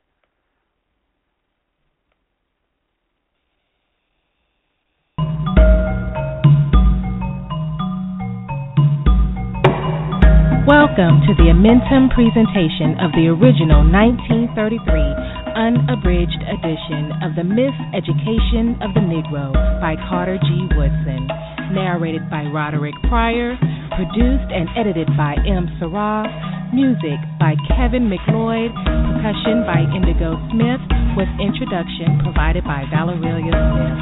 And now, the Miseducation of the Negro. Chapter 1 The Seat of the Trouble. The educated Negroes have the attitude of contempt toward their own people because, in their own as well as in their mixed schools, Negroes are taught to admire the Hebrew, the Greek, the Latin, and the Teuton, and to despise the African. Of the hundreds of Negro high schools recently examined by an expert in the United States Bureau of Education, only 18 offer a course taking up the history of the Negro. And in most of the Negro colleges and universities where the Negro is thought of, the race is studied only as a problem or dismissed as of little consequence. For example, an officer of a Negro university, thinking that an additional course on the Negro should be given there, called upon a Negro doctor of philosophy of the faculty to offer such work. He promptly informed the officer that he knew nothing about the Negro. He did not go to school to waste his time that way. He went to be educated in a system which dismisses the Negro as a non entity. At a Negro summer school two years ago, a white instructor gave a course on the Negro, using for his text a work which teaches that whites are superior to the blacks. When asked by one of the students why he used such a textbook, the instructor replied that he wanted them to get that point of view. Even schools for Negroes, then, are places where they must be convinced of their inferiority. The thought of the inferiority of the Negro is drilled into him in almost every class he enters and in almost every book he studies. If he happens to leave school after he masters the fundamentals, before he finishes high school or reaches college, he will naturally escape some of the bias and may recover in time to be of service to his people. Practically all of the successful Negroes in this country are of the uneducated type, or of that of Negroes who have had no formal education at all. The large majority of the Negroes who have put on the finishing touches of our best colleges are all but worthless in the development of their people. If after leaving school they have the opportunity to give out to Negroes what traducers of the race would like to have it learn, such persons may thereby earn a living at teaching or preaching what they have been taught, but they never become a constructive force in the development of the race. The so called school, then, becomes a questionable factor in the life of this despised people. As another has well said, to handicap a student by teaching him that his black face is a curse and that his struggle to change his condition is hopeless is the worst sort of lynching. It kills one's aspirations and dooms him to vagabondage and crime. It is strange, then, that the friends of truth and the promoters of freedom have not risen up against the present propaganda in the schools and crushed it. This crusade is much more important than the anti lynching movement, because there would be no lynching if it did not start in the schoolroom. Why not exploit, enslave, or exterminate a class that everybody is taught to regard as inferior? To be more explicit, we may go to the seat of the trouble. Our most widely known scholars have been trained in universities outside of the South. Northern and Western institutions, however, have had no time to deal with matters which concern the Negro especially. They must direct their attention to the problems of the majority of their constituents, and too often they have stimulated their prejudices by referring to the Negro as unworthy of consideration. Most of what these universities have offered as language, mathematics, and science may have served a good purpose, but much of what they have taught as economics, history, literature, religion, and philosophy is propaganda and cant that involved a waste of time and misdirected the Negroes thus trained. And even in the certitude of science or mathematics, it has been unfortunate that the approach to the Negro has been borrowed from a foreign method. For example, the teaching of arithmetic in the fifth grade in a backward county in Mississippi should mean one thing in the Negro school and a decidedly different thing in the white school. The Negro children, as a rule, come from the homes of tenants and peons who have to migrate annually from plantation to plantation, looking for light which they have never seen. The children from the homes of white planters and merchants live permanently in the midst of calculations, family budgets, and the like, which enable them sometimes to learn more by contact than the Negro can acquire in school.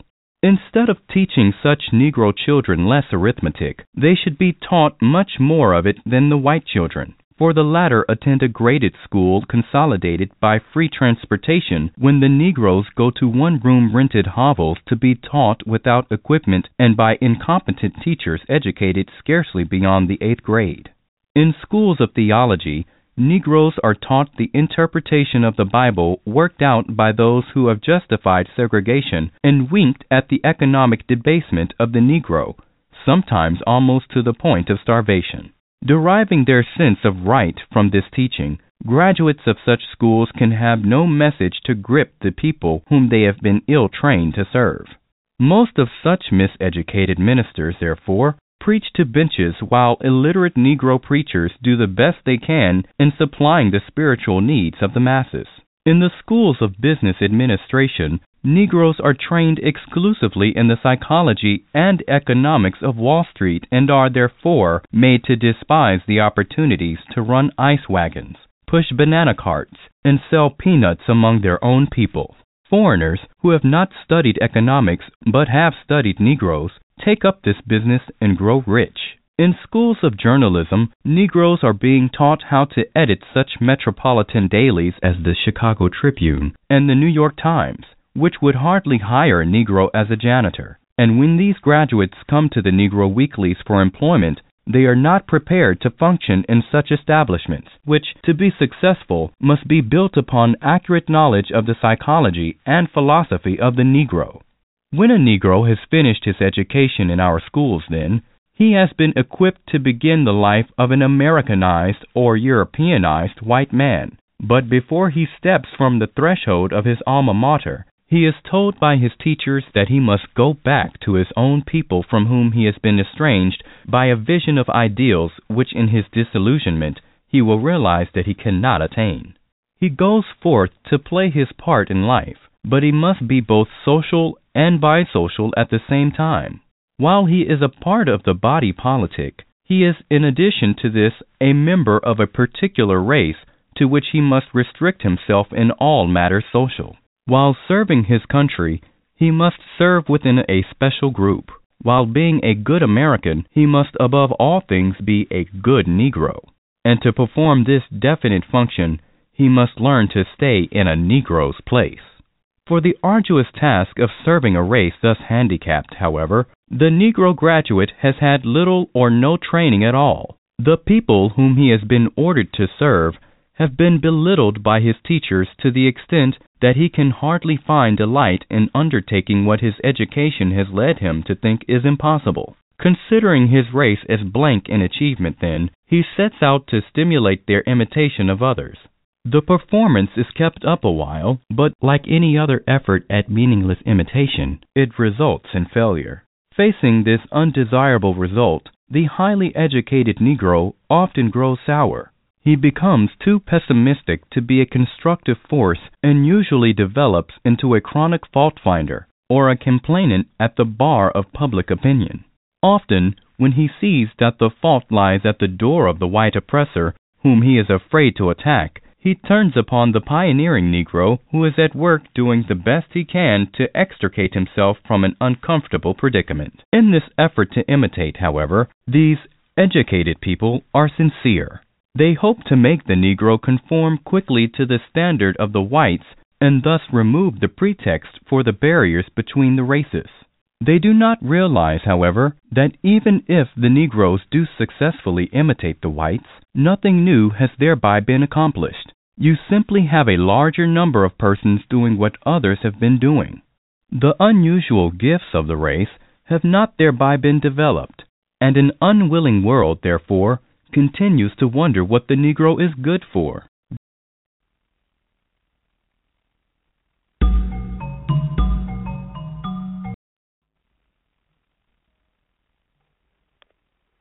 Okay, Dr. Carter Woodson, The Miseducation of the Negro.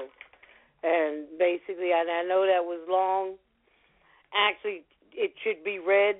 Another book that should be read, you know, for for those who are seeking African centeredness.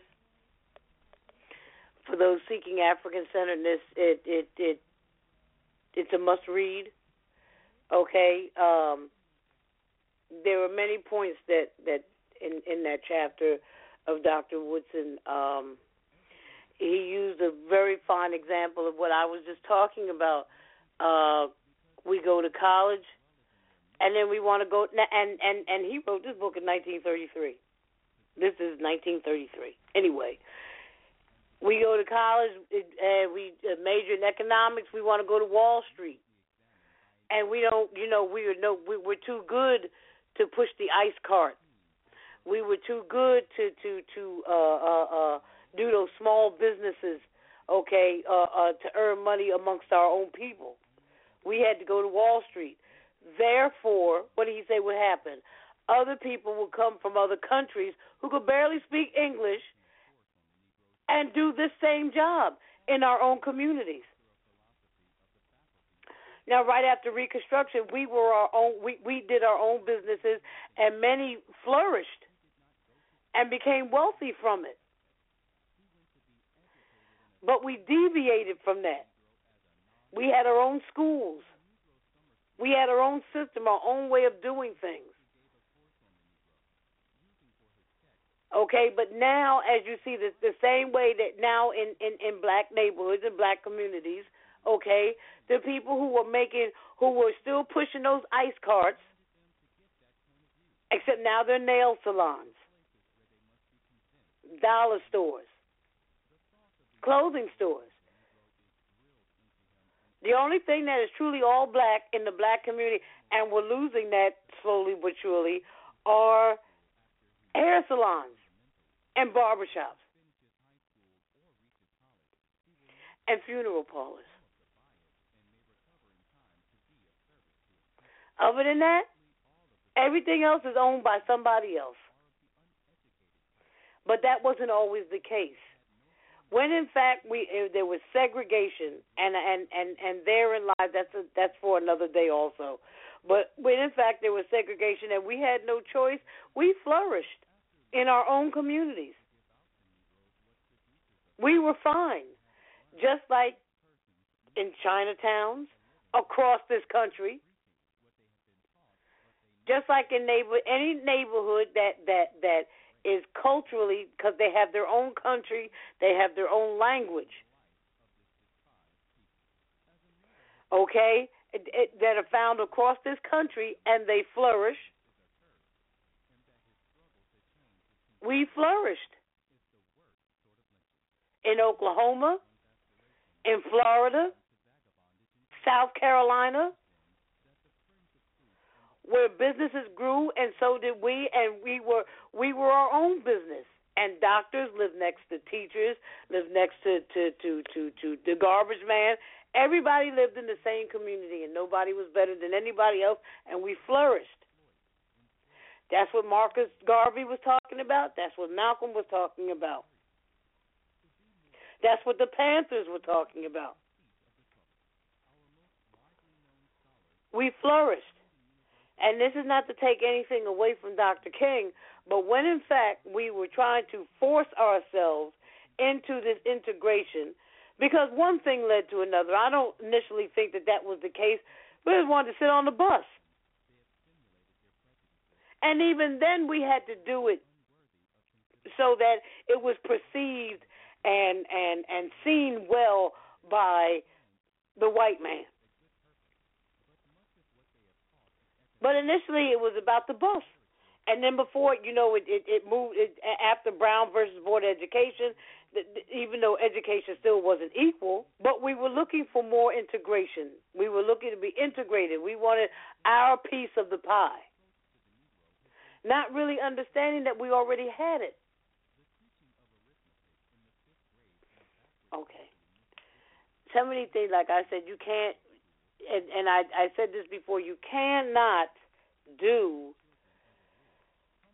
this whole thing in, in, in, in two hours, understanding the African centeredness. But all of this, all of these things that are being discussed, all these things that I'm I'm, I'm bringing up, deal with the administrator, the principal, the assistant principal, and the teacher, and how they approach going into the classroom that is filled with African children born in America.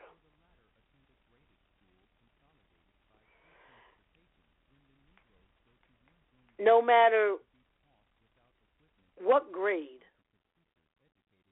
no matter what it is that you're teaching, Africans must be at the center of that knowledge.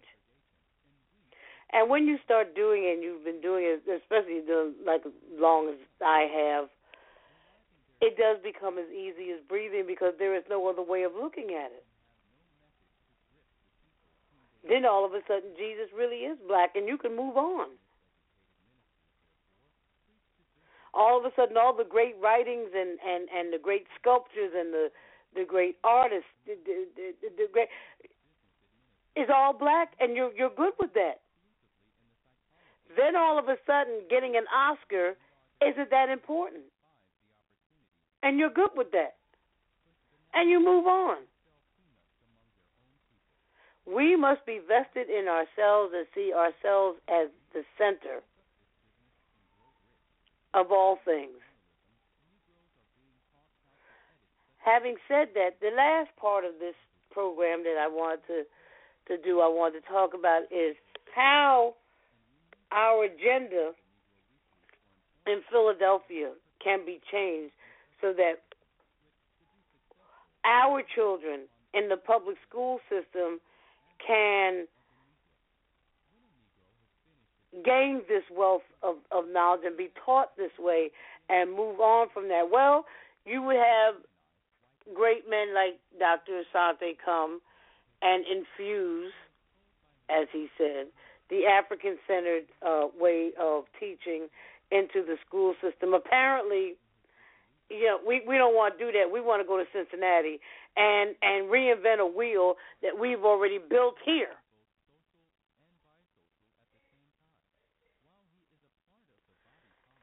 The second thing, or the second the second thing, so so we already have the knowledge and the wealth of knowledge right here in the city. We already have all that right here. So, secondly, we have to start using the resources that we have and start budgeting and investing what it is that we are doing that we have right here in this city. We don't have to go outside of Philadelphia in order to fix this situation and this problem. Secondly, we have to have money. We have to have a government that is, is vested in this. Do they have to be African centered? It would help. Black and white, it would help. You always have to know who it is that you're that you're talking to and who you're dealing with and what agenda it is that they're bringing to the table. So that would help. I don't know where their mindsets are. I see a lot of nepotism in, in, in Philadelphia. I see a lot of rehashing uh, uh, uh, where same people over and over and over again get the same old jobs over and over again. I see segregation in Philadelphia, not just in the school system, but in the neighborhoods. I see rules that are for one area don't apply to the other area. I see environmental racism. Some of the areas in this city is are just filthy. They are just filthy. People just dump their trash anywhere they want to. And yet in other areas of the city, there ain't no trash. You can eat off of that ground. So I see I see a separate but equal thing going on right here, right here in this city, in this place. African centeredness would change all of that. Putting ourselves once again in the middle, right there at the center.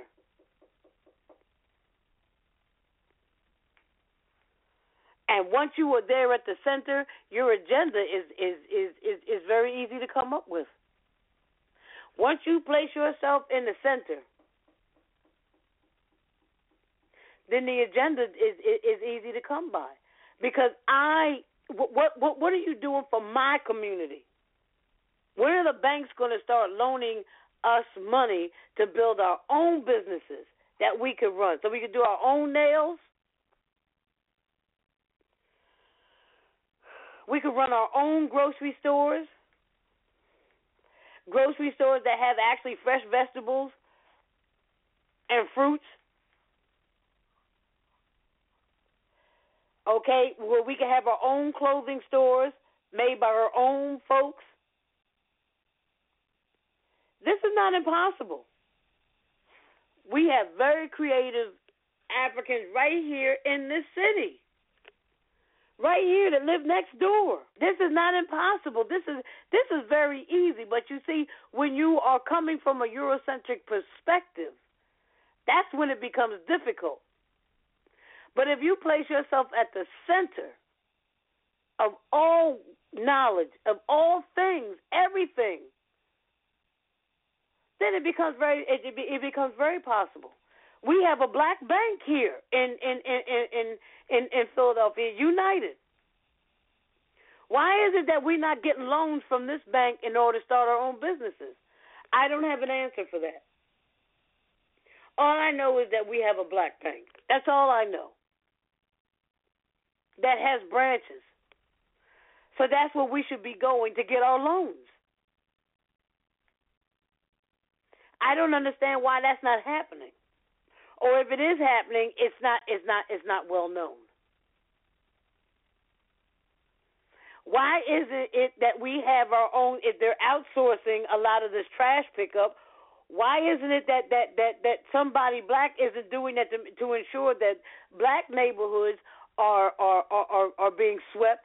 That black neighborhoods, the trash is being picked up on a regular basis, and that we are teaching people in our neighborhoods how to keep the neighborhood clean.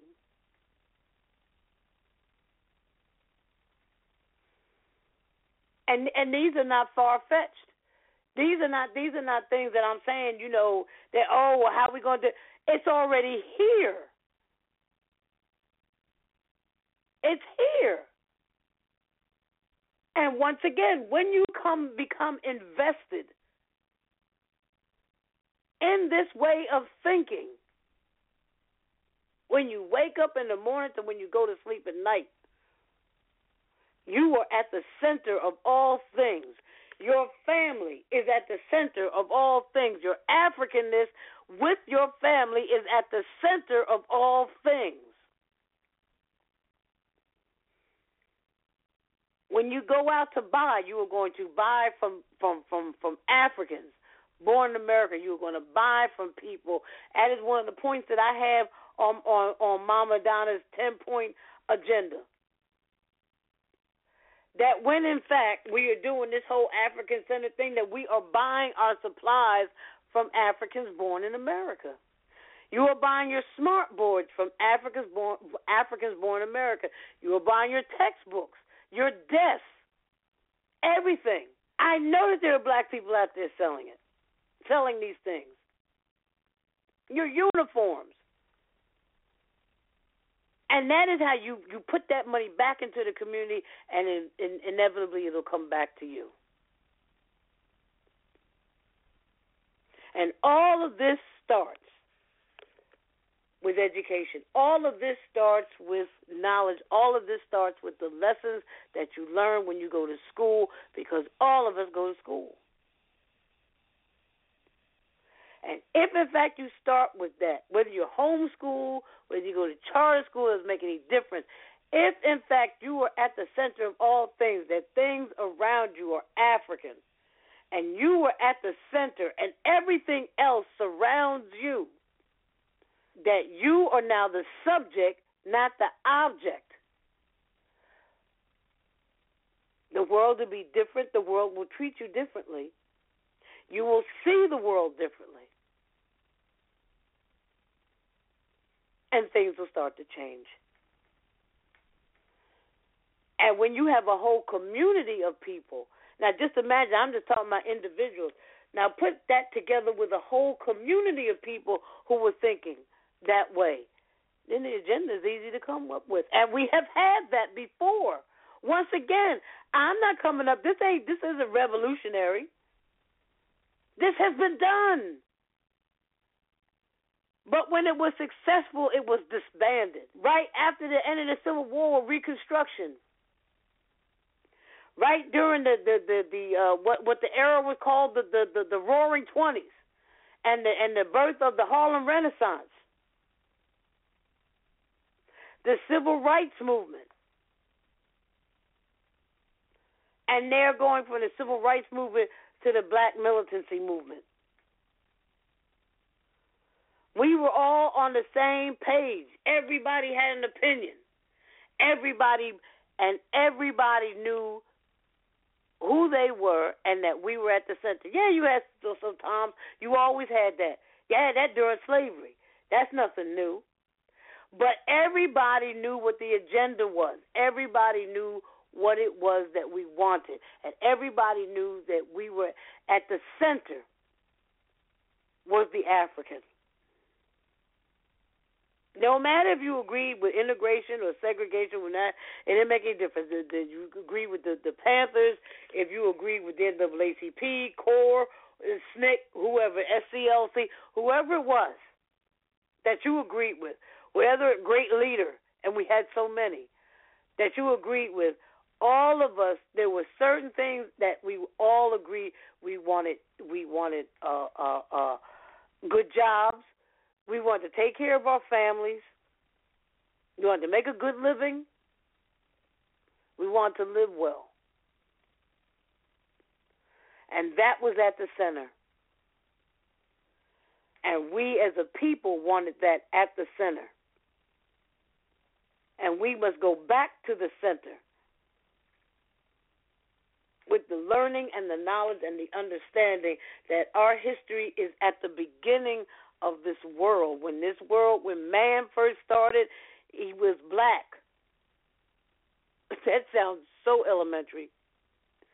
That sounds so juvenile, but it's true. The first woman, Lucy, was a black woman. She was from Africa. There is no missing link. We're the link.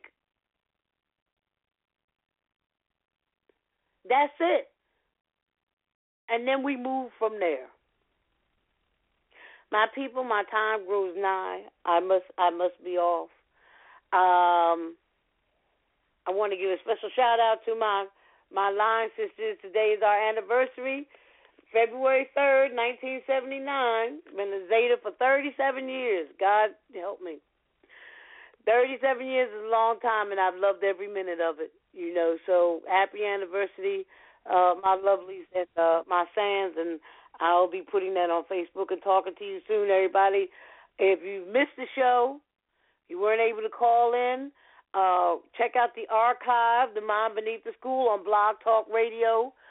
Uh, uh, next week, we're going to have another special presentation. Dr. Jamal Hayes is going to be joining us, the youngest brother to receive a, a PhD from um, uh, uh, Delaware State uh, University, and I believe the youngest one to receive a PhD from any historically black uh, college or university. So he will be, and I and I work with him. I'm I'm, I'm looking so forward to this and having a discussion with him about his views. And and he was a PhD in chemistry. He could be anywhere, but he's teaching. Good brother, you know. So I look forward to that conversation. Um, remembering Tuesday, 11 o'clock. I know it's late, but like I said, catch the archive and always be looking for that knowledge and be looking for those that have that mind beneath the school. Until I see you again next week.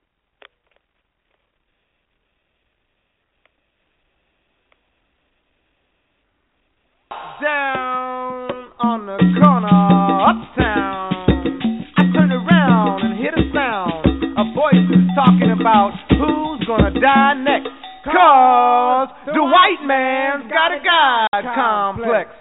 Silent niggas scream for help. Hey, help me, help me. Nigga, make your own help. Shit, you need it. I turn around and hear the sound of jukeboxes playing in bars. Pimps popped outside in big pretty Cadillac cars. Cleaner than a broke dick dog. Sitting in a big fine hog. Dressed very fine in a mohair silk vine. But Jim Dale died next. Cause the white man's got a God complex. Hey, brother, what's your sport, my man? I got just the thing for you. Only cost ten and two. What you gonna do, baby? I got black ones, brown ones, red ones, yellow ones. I even got a white one if you wanna buy some. Yeah, that's right.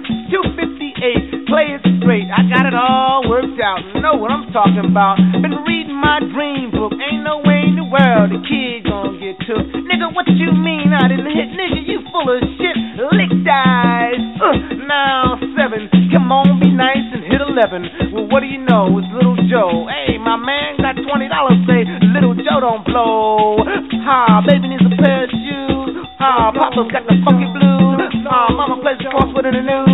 Snake eyes. Sorry, nigga, you lose. The line forms to the real lady, and I don't care if you never cash your welfare check. Cause the white man's got a God complex.